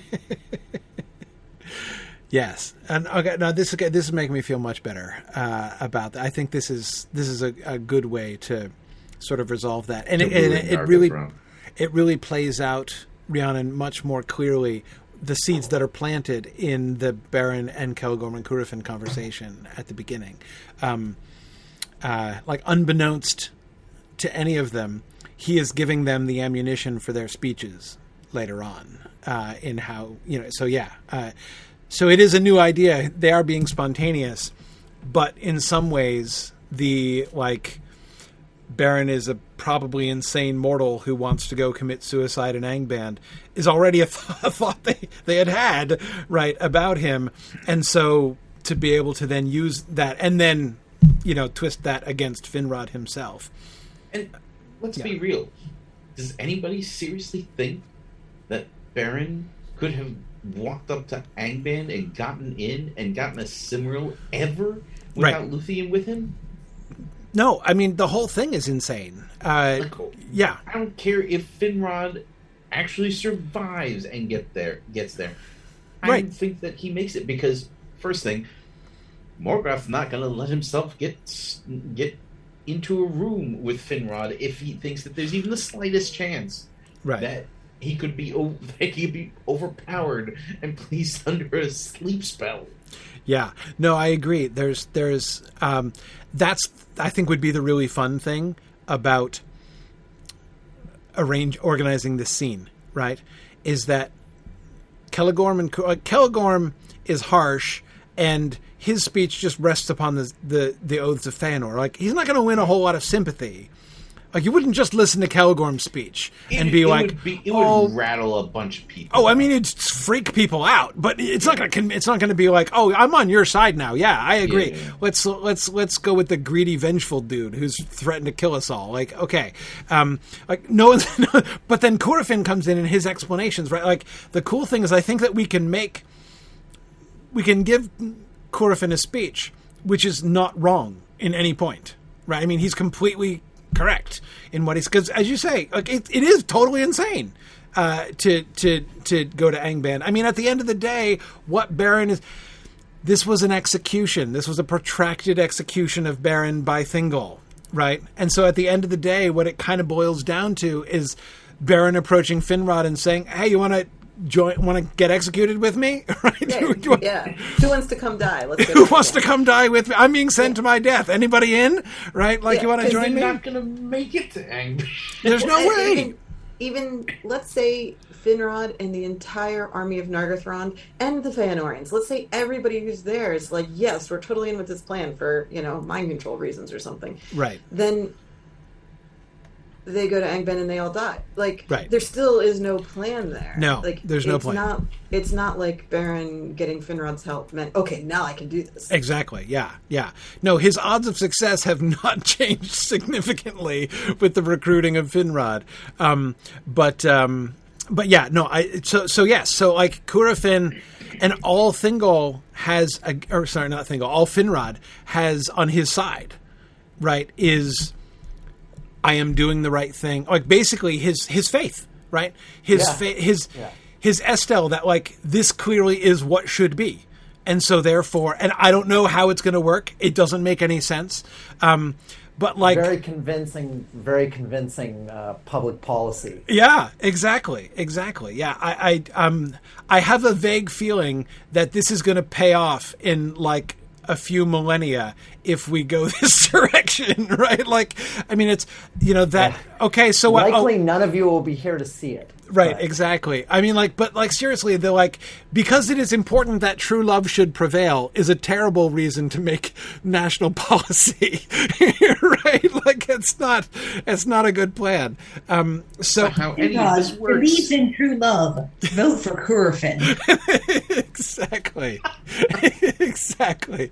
Yeah. Um, could you imagine? Could you imagine the ads tar- like par- uh, parodying uh, that speech that Curufin could make in his campaign? Yeah, yeah. Should we? have to should go we- edit some. Should we go so far as to? Uh, I was just talking about the idea of like, suppose they actually. So so so obviously, like the sort of more faithful to the text version is he abdicates. Could we have them actually depose him? Well, that's where I was thinking the whole if they I was I was kind of going halfway there basically. If they're going to kick Beren out, right? He's the problem. Let's kick him out and go back to like basically the the main reaction of all the people is like can we go back to the day before yesterday and just pretend none of this ever happened, right? Let's get rid of Beren and then we've solved our problem. Finrod then goes with him. So they're not exactly they're not exactly usurping him. They're not exactly taking him out. But they do make it clear like if you go with him, you know, you're you're like we're not coming with you. Like you You're are not you are being kingly. You are abdicating. Should you should you walk Beren is walking out that door. If you walk out that door after him, you're not king anymore. Like you have abdicated when you do that. Um, uh, we don't have to spell it out, but we can make it pretty clear that they're they're they are not in support of this. That the the political smear campaign that Curufin runs in his one speech will be sufficiently effective. That basically he'll be confirming everything Curufin said if he does that, right? Right. I, I think what we set up as the moment of decision is the the group consensus is Beren needs to go now. Yeah, And once that is voiced and people are like, yes, definitely. That okay, Yeah. finally, phew, we solved this. And Finrod says, then I'm going with him and Yeah. he takes his crown off and throws it on the ground and follows Beren out. Yeah. And then everyone's like, Oh, oh, um like so I don't think we're deposing Finrod and I don't think we're showing people calling for him to abdicate or anything Yeah. like that. But his action of choosing Beren is like, oh yeah, he's done here, and no one, no one, like ten guys, go with him, but nobody else does because of everything has just said. You like you say, it confirms that yeah, um, we didn't want any part of that. yeah. Like, I don't know what that was all about, but it had nothing to do Yeah. with me. And, And- that is the isolationism of Nargothrond. It had nothing to do with me. And Anorian uh, reminded us a little bit earlier that we, you know, we had talked about how the people of Nargothrond have absolutely had it with Finrod putting humans first, Mm-hmm. you Mm-hmm. know, and making Yes. decisions based on what's best for human people. Like he first he brought in a few of them and it wasn't a big deal, but then they were everywhere and they weren't that got awkward. Yeah, Like it was really ugly, and they were getting mad at us yeah, yeah. for them not being good at stuff. Like like that's somehow our fault. right, And right. so they they leave, and then he spends a whole bunch of time out there with them, and and just completely abandoning his own kingdom. And now he lets this guy in here, and Right. is going to run off and wants us all to go. Now he's prioritizing the insane quest of this one human over Right. the entire kingdom. right, and Yeah. and our lives. He wants us to go out there and die. Yep. Yep. Exactly. Exactly. No, and if we have now, I see that uh, um, as uh, uh, the real eyed Duckman is saying, the biggest danger in this story segment is to make it appear that Finrod gives up his position lightly. No, and that's where we have the conversations with Finrod and Beren, um, emphasizing that like he knows the weight of this, and he see that he sees this. He is sacrif- He is sacrificing his life. Like he is knowingly sacrificing his life, and so when he finds himself in the position of having to sacrifice his life and first to sacrifice his crown, he will sacrifice his crown. Um, and for the same kind of reasons that we have seen before. I, if those reasons are set up earlier, then when he does it, it's clear that it's not whimsical, but that it's part of this big, of this larger choice that he's already made, right? Um, he might not have anticipated that that was going to be folded into it, but when it becomes clear, he knows what he's going to do. He's not going to struggle or waver with that decision when it's when it's ready to be made. Um, so yes, the, the the casting down of the crown becomes. But he simpler. should still look like it weighs heavily on him. Right? Well, he won't be happy. I'm But- sure. Well, no, no, no, Yeah. no, no. But what I mean is, it's not like a I, you can't fire me, I quit moment. It's not Right, like he's yeah. just like, well, that's it, bang. It's not like when Right. Finway, Yeah, yeah, yeah. Finway essentially does that, Right, right? right. Um, you can't yeah. fire me. I quit. it's, it's it's it's really apt, but but comical. Yes, yes. They're Um, trying to impeach me, but I'm going to resign Yep. beforehand. Yeah, Yeah. yeah, exactly. Um, yeah, yeah. No, I think. Um, um, yes, you're right that we we need to make sure it doesn't look like that. Right? He. Yes. Do you want a leader like Richard Nixon? right. Vote for Curufin. vote vote Oh, Curufin. no. Rhiannon, I, I, I now really want to actually produce this series of of, uh, of political commercials. Like it, it needs to happen. Hey, I, I can do that. I'll finish this episode, then I'll work on it. But actually, the debate team that I coach has been making all these ridiculous ads, like trying to get fictional Perfect. characters elected to different offices and stuff. So I, I've got a team that can work on this. Per- Come up with perfect, ideas. perfect. I would love to see the vote for Curufin, uh, the the vote the or the Go Feanorian uh, ads. You know, like yeah, no, it's uh, it's excellent. It's excellent. Um, Maybe we can have some Signum merch that says Curufin. Vote for Curufin. Curufin 2024. vote for Curufin. Yeah, yeah, um, yeah. Yeah, hey, we could we could we could include some vote for Curufin merch that nobody else would understand, um, in our in our Signum store. I would totally get a vote for Curufin pin, um, uh, and wear it ironically uh, when it's presidential election time.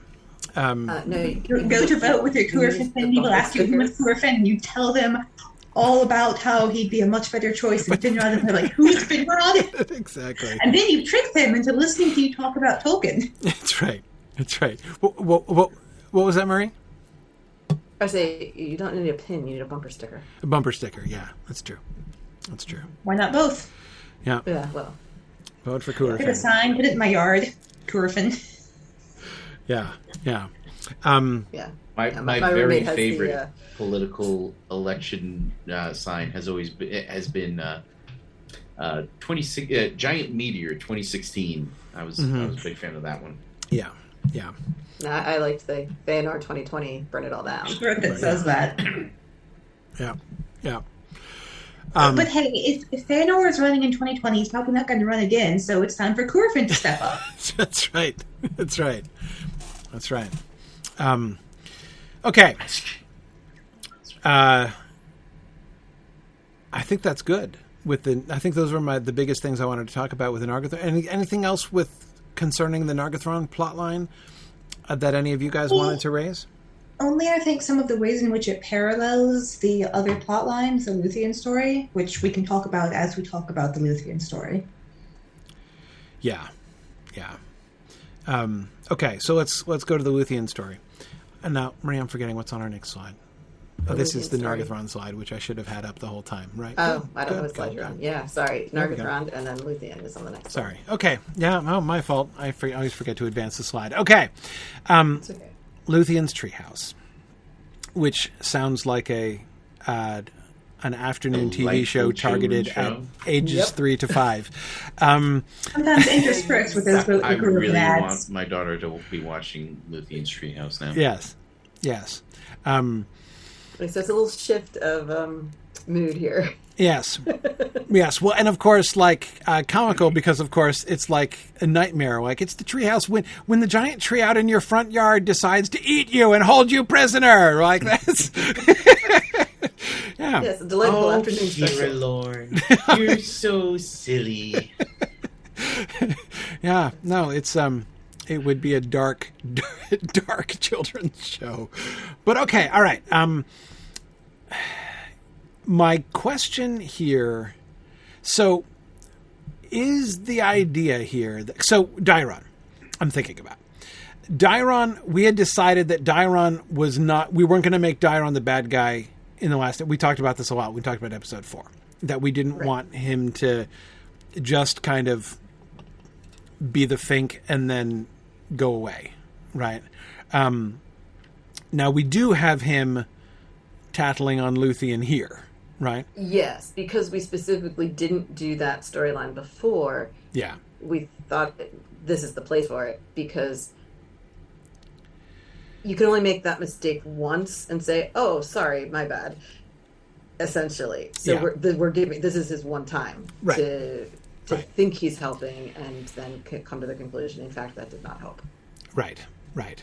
Um, and I like how that sets up the decision we have him making later on, right? Um, uh, the way in which I mean, I like how Luthien's um, Luthien's argument to him, basically, where he's like, "But you're in danger," and she, you know, you'll be in danger, and she's like, "Yeah."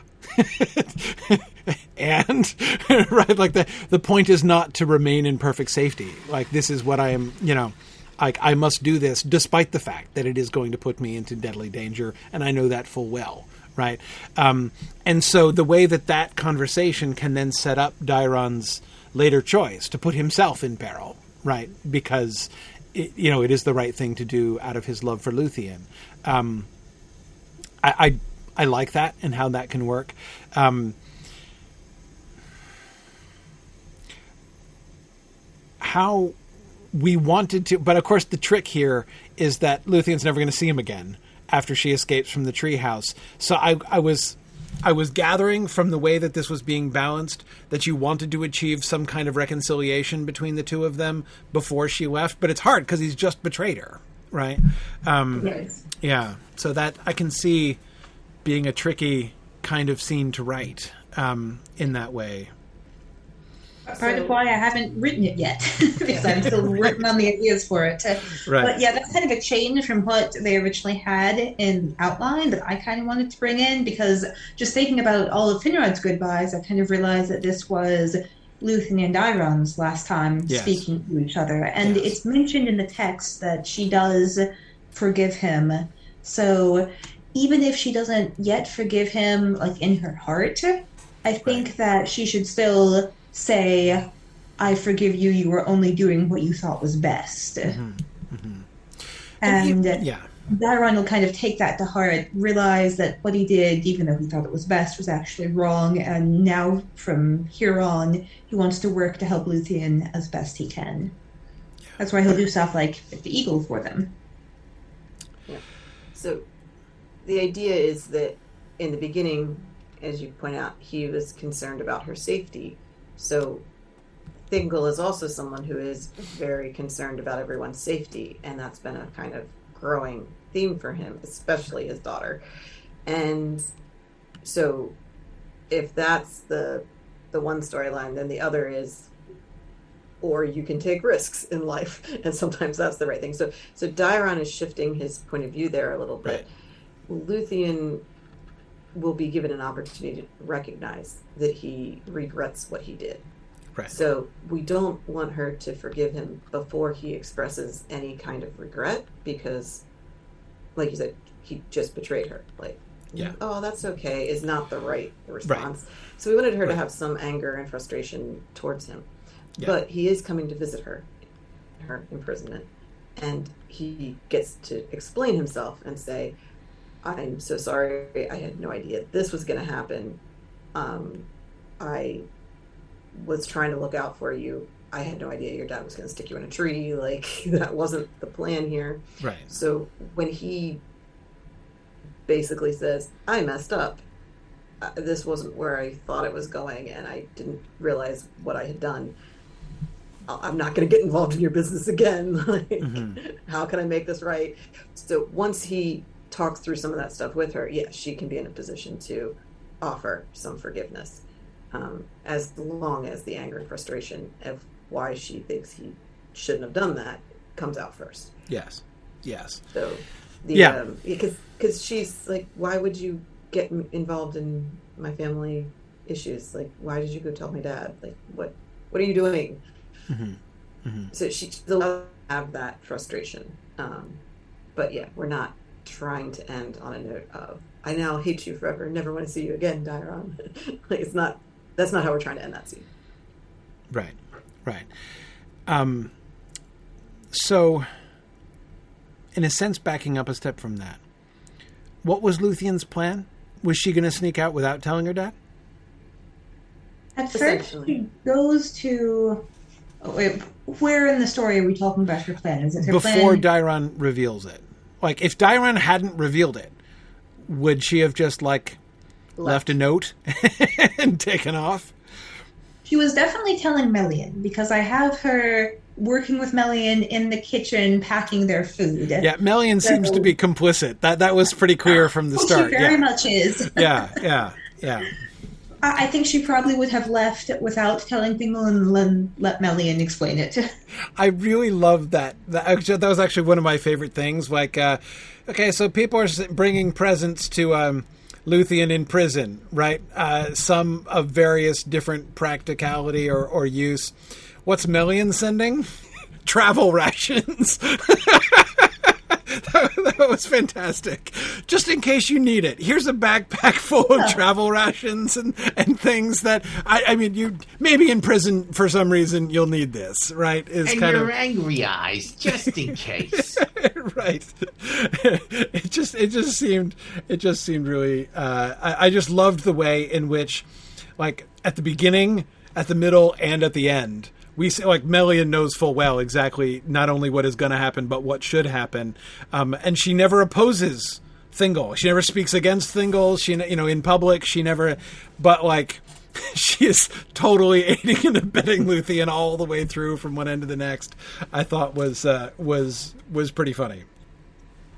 It is, but it's also indicative of where their relationship has gone. Mhm. That she's learned that speaking up to Thingol doesn't necessarily fix things because he's Right. not great at listening to her. Right.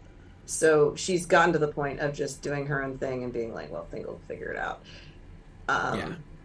So and she I mean, trusts Luthien enough to know that Luthien's going to get the message. Yeah. Why did I send you these travel rations? Oh, it's because they're going to escape. Yes. Yes. but but yeah, just the general idea that Melian is so mysterious and just doesn't quite always say what's on her mind ha- probably has a lot to do with the fact that she's married to Thingol. Mm-hmm. Mm-hmm. Like Yeah. I don't know how much of that was innately Melian. Right. Right. Yeah. No. That I mean that makes sense. Um, yeah, that makes sense that she would.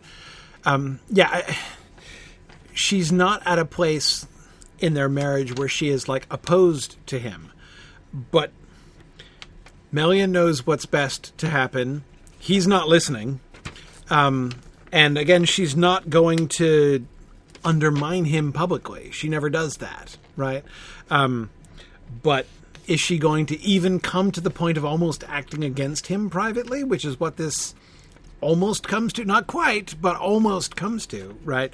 Is um, yeah, that feels that feels that feels right um, as a as a as, as a kind of balance there.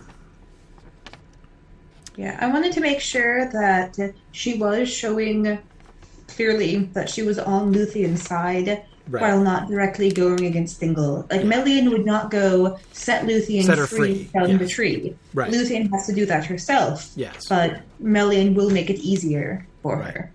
Right. Absolutely. Absolutely. Um, yeah. Yeah.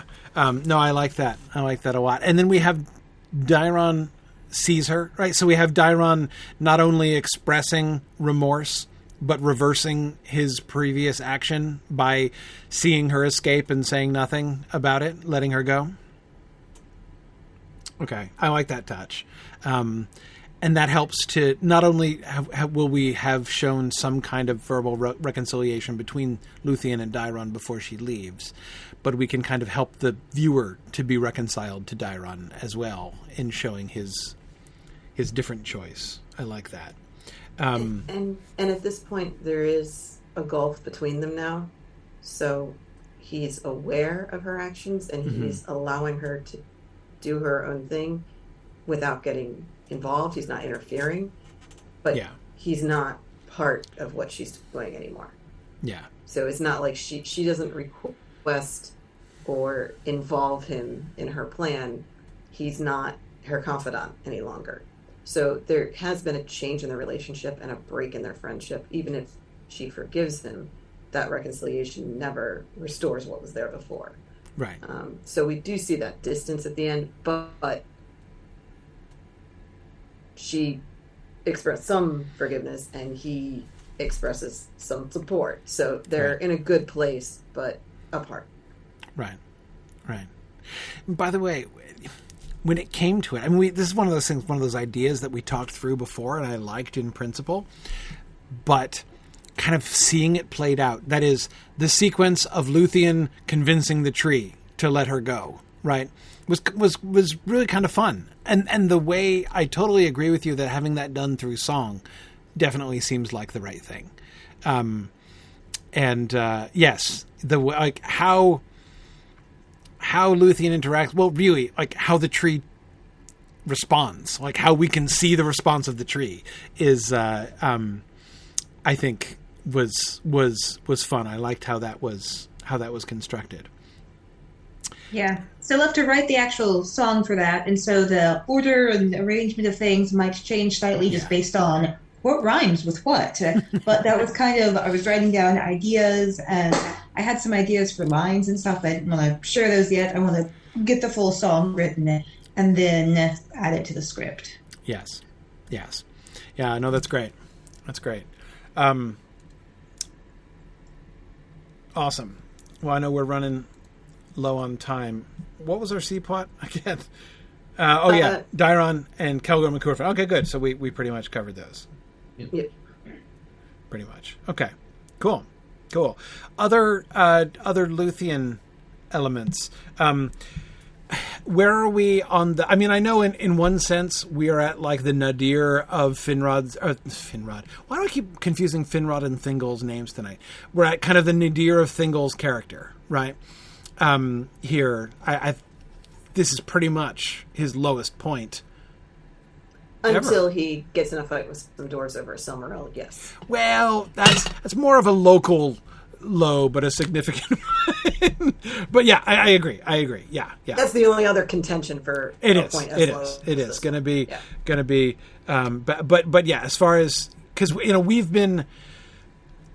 It's it's funny actually. Like we've been playing the we can't make Finrod look like too much of a jerk too soon game for so long that now Thingol. that the time Thingol. of his full jerkitude has arrived. Thingol. Darn it! I said Finrod again, didn't I? What is wrong with me? We have been playing the let's not make Thingol look like too much of a jerk uh, too soon game for so long that now that it is time for his full jerkitude to, to come, it feels unnatural. Right? This is the it's, it, that, that I think is the cognitive dissonance I'm having with the depiction of the like I find myself like l- looking at the depiction of Thingol and being like, oh, that's really really harsh. Maybe you know because we've been trying to pull back from that all the. I'm like, no, now's the time to lean into it and make him. Uh, Right. Yeah. D- despite despite accusations to the contrary, we've worked pretty hard to make Thingol feel like a real person and Yeah. not just some mush, mustache twirling, uh, aggr- overly protective, probably a little racist father. yeah, yeah, Um, yeah, the general idea is that people make pretty ugly decisions when they're fearful. right, And we've tried to demonstrate over the last two seasons, like the one episode that Thingol had in season five this season, that he's quite fearful of what's been happening out in Beleriand. Yes. And the the failure of the well, yeah. So the failure of the siege and the fall of um, Minister of the Tol Sirion has shown that the Noldor can't hold back Angband. hmm Like they, there was peace for a time, but they can't do that. So he knows that at some point those armies are going to be at his borders. right, He doesn't know how soon, he doesn't know when or how or any of that, but Doriath is under siege in his mind. And Melian has told him that the girdle will not last forever. Right. So he So- might interpret that as eventually the forces of Morgoth are going to show up yeah, and overpower the girdle. right, Yeah. So so his very legitimate concerns are being expressed in fear and draw everybody in and lock them behind this gate to keep them safe. So there's this bunker mentality going Yeah. on with Thingol. Yeah. And it's the Same as what they're a- trying to do in Nargothrond. Yeah, so it's a justifiable reaction to there's something very scary outside the gate. yeah. But it's it's fear is very ugly. And that's what he's doing to his daughter is he's reacting in fear. Right, especially when that fear becomes so immediately uh, and starkly personalized. In like, it's not just my realm, which is generally in danger, um, but like my daughter wants to go out and invade Angband. Right, like that's um, Right. That- that's I thought not I okay. solved the problem by sending her boyfriend on a suicide mission, and she's like, "Cool, Daddy, I want to go with him too." And you're like, "No, Yeah. wrong Yeah. answer, Yeah. wrong Not- answer." Not the plan. Yeah, it, the, how how not only fear, but then also uh, guilt is kind of then connected with that, like that realization of like, oh crap, have I killed my own daughter by doing this? Right, like it's also influencing his state here and putting him in a suboptimal decision making frame of mind. Right? Yeah. Yes. Yeah. Um, no, I agree. I, I it's um, this again. This is this is the payoff that we've been trying for with try, with our restraint with Thingol in earlier seasons. Right? Is that when he does act in these ways as he's acting now, that we see how this stuff is building up in him, right, and how these circumstances are influencing him, rather than just yeah, he um, he's just a villain, you know, a villainous character from the beginning. You know, it's just he just has jerk in his DNA, and there's nothing else about him. I Um, mean, he kind of does. Uh, It's uh, there's there's a touch, there's a touch, Hold yeah, on to it. Like it's Dirk mixed with enough wisdom and charisma that he becomes the king of this entire group of people. sure. Yeah. So that's something that uh, when I'm writing Thingol, I try to balance in there. I try to make all his decisions make sense to him. He's never completely irrational. Right. And I, I'll admit that Thingol is probably one of the harder characters for me to write. I just, for some reason, I can't get into his head when I'm writing dialogue for him. So if there are areas in the script where you guys think that Thingol sounds awkward or he should be a little less of a jerk or a little more of a jerk as the scene dictates, then please let me know because it is one that I've always kind of struggled with is how to write Thingol. You know, my, my favorite scene, my favorite Thingol scene, was the one where he and Melian are sitting on their thrones, silently staring ahead, not talking to each other or anybody else.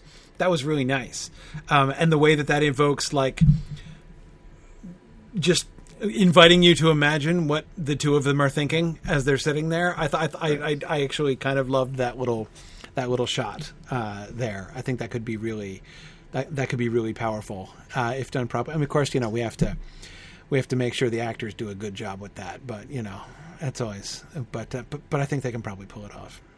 Yeah, yeah that was one of the things I added in there, trying to make him a little more sympathetic, mm-hmm. inviting the audience to wonder okay, does he regret this? Uh, what, yeah. what is he feeling about it? But then he explains to Melian that I would rather sit here in silence and sorrow in my kingdom forever than get the news that Luthien was killed off on some suicide mission.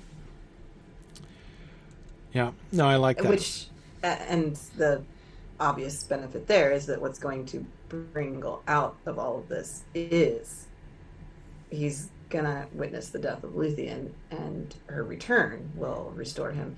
But he needs to reconcile with her before all of that can happen. So, yeah. like the whole the worst thing that I could imagine happening in my life is the death of Luthien, and we're like, well, guess what's going to happen in a few episodes, right? But that that we will have seen him grow from this place before then, so so he he has to deal with this fear. Yeah, but that's that's the really cool thing coming back to the contrast with Finrod earlier in the episode, right? Like the thing that he doesn't see, that he has no glimpse of, is that the death of Luthien is only the beginning of the story, right? That there's so much there. It, there, it turns out there will be so much more to that story, um, and so much more to the marriage of Beren and Luthien. Um, you know, I mean, here, here is Finra, Thingol. Here is Thingol with his very understandable but very kind of narrow-minded view of like I just like I couldn't handle it if she died. Like I don't I want I only want to protect and love my daughter, which is again like totally understandable and not a wholly unadmirable sentiment. And then contrasted with on the other end Finrod's insight right his you know which culminates from everything that he's seen and and you know the Athrabeth and everything else realizing this the love of Beren and Luthien um, which Thingol has rejected for those understandable but narrow-minded reasons Finrod embraces and says no this is worth myself. This is worth dying for and giving up my kingdom for to help Beren and Luthien exist. So the way that the two of them are like counterparts and sort of foils for each other within the within the the you know inside the frame of this episode i think is really is very cool it's like Finrod has the faith to let fate play out and run its course, whatever happens to him, whatever happens to his kingdom or anybody else. Thingol is still fighting fate, trying to control it, trying to keep safe the people that he loves. And that ultimately, I think, helps to explain the gap between him and Melian, right? Because Melian Melian knows. I mean, as soon as Beren crosses the girdle, Melian knows. Like, here he comes, right? Doom has brought him, um, and so she can't be surprised when Luthien shows. She might not have foreseen the shape that the Doom would come, right? But when Beren and Luthien walk into the throne room together, Melian has to know, even more strongly than than Finrod sees, right? This this was meant to be right? This is um, this is the doom. This is not only Beren's doom, doom. This is my daughter's doom. This is what has. This is what should happen. This is what must happen. Um, and then here's Thingol taking the again understandable but very narrow and shallow um, view of like no no no I just must protect my daughter at, and my land at all costs and I'm not gonna I'm not gonna have faith in that I'm not gonna even go there um, or entertain that that possibility. So, um, but again, but it's very. I can relate to that. I can relate to his fear. I can relate to his doubt, to his love for his daughter, and his concern for his kingdom. Uh, I mean, I, ironically, right in this episode, Finrod is being the bad king and Thingol is being the good king. Right. I mean, ironically, um, and you know, from one point of view, and not even just from um, the uh, point of view of Curufin's campaign, you can see that, right? I mean, it's what it looks like. Superficially, that's what it looks like, right? But the whole point is that we're we're inviting people to see below the surface there, as Finrod does and as Melian does from one end to the next. Which is why I like that shot of her looking forward and not saying anything, right, and thinking different things than Thingol is thinking. Um, very cool. Yeah, I like that a lot. I think that this is, um, and this is. Uh, I have to say that actually, prior to doing any of the uh, the scripts or anything, I think that this episode was one of my least favorite. Um, that is one of the things that I was least looking forward to because I felt that the Nargothrond stuff was a little bit awkward and would be difficult. Um, and it and you know and the way that it's kind of like you know House. Right. I mean, and, and the way we get like you know you get episode four, you know Tinuviel, Tinuviel, and then we're gonna get the like showdown with S- Sauron and the destruction of Tol, and then we get the you know these two kind of interlude episodes right in the middle where we're just kind of putting things in motion. Anyway, it certainly would not have been with there's so many huge, really amazing, big, important things happening in this season that this episode was certainly not one that I was like thinking like oh that's going to be a really powerful episode right? But i think i think that the way that you know the way we've been talking about it the way that you you know that that it's been constructed um and the wonderful start you have on it there uh rhiannon really i just i think um I am I am like ten times more excited for episode five now than I than I was before we talked. So I think that's I think that's pretty awesome.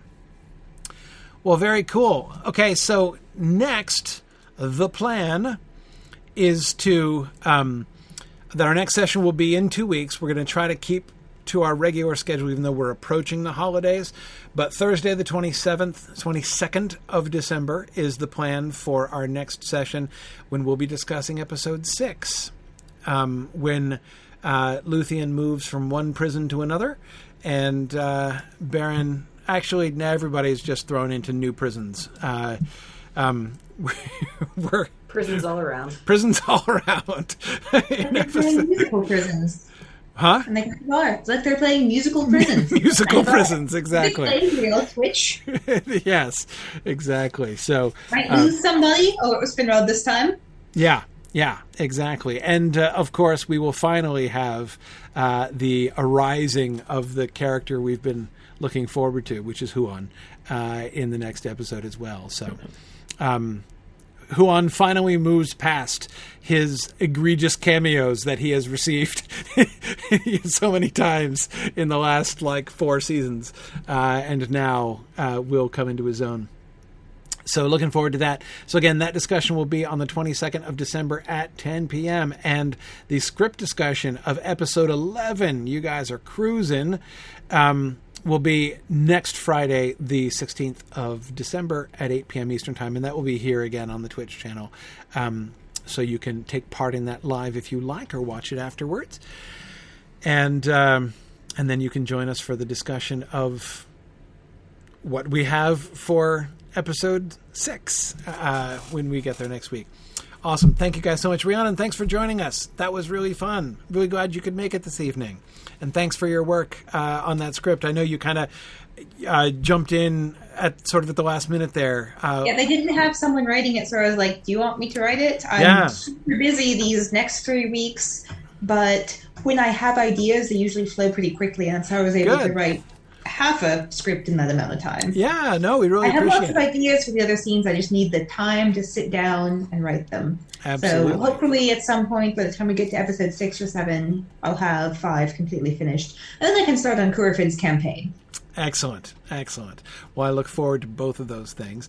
Um, and thanks to Dave and Maria and Nick as always uh, for uh, uh, for joining me. That's been that's been great fun, and I will say to everybody as always, thanks for listening and Godspeed.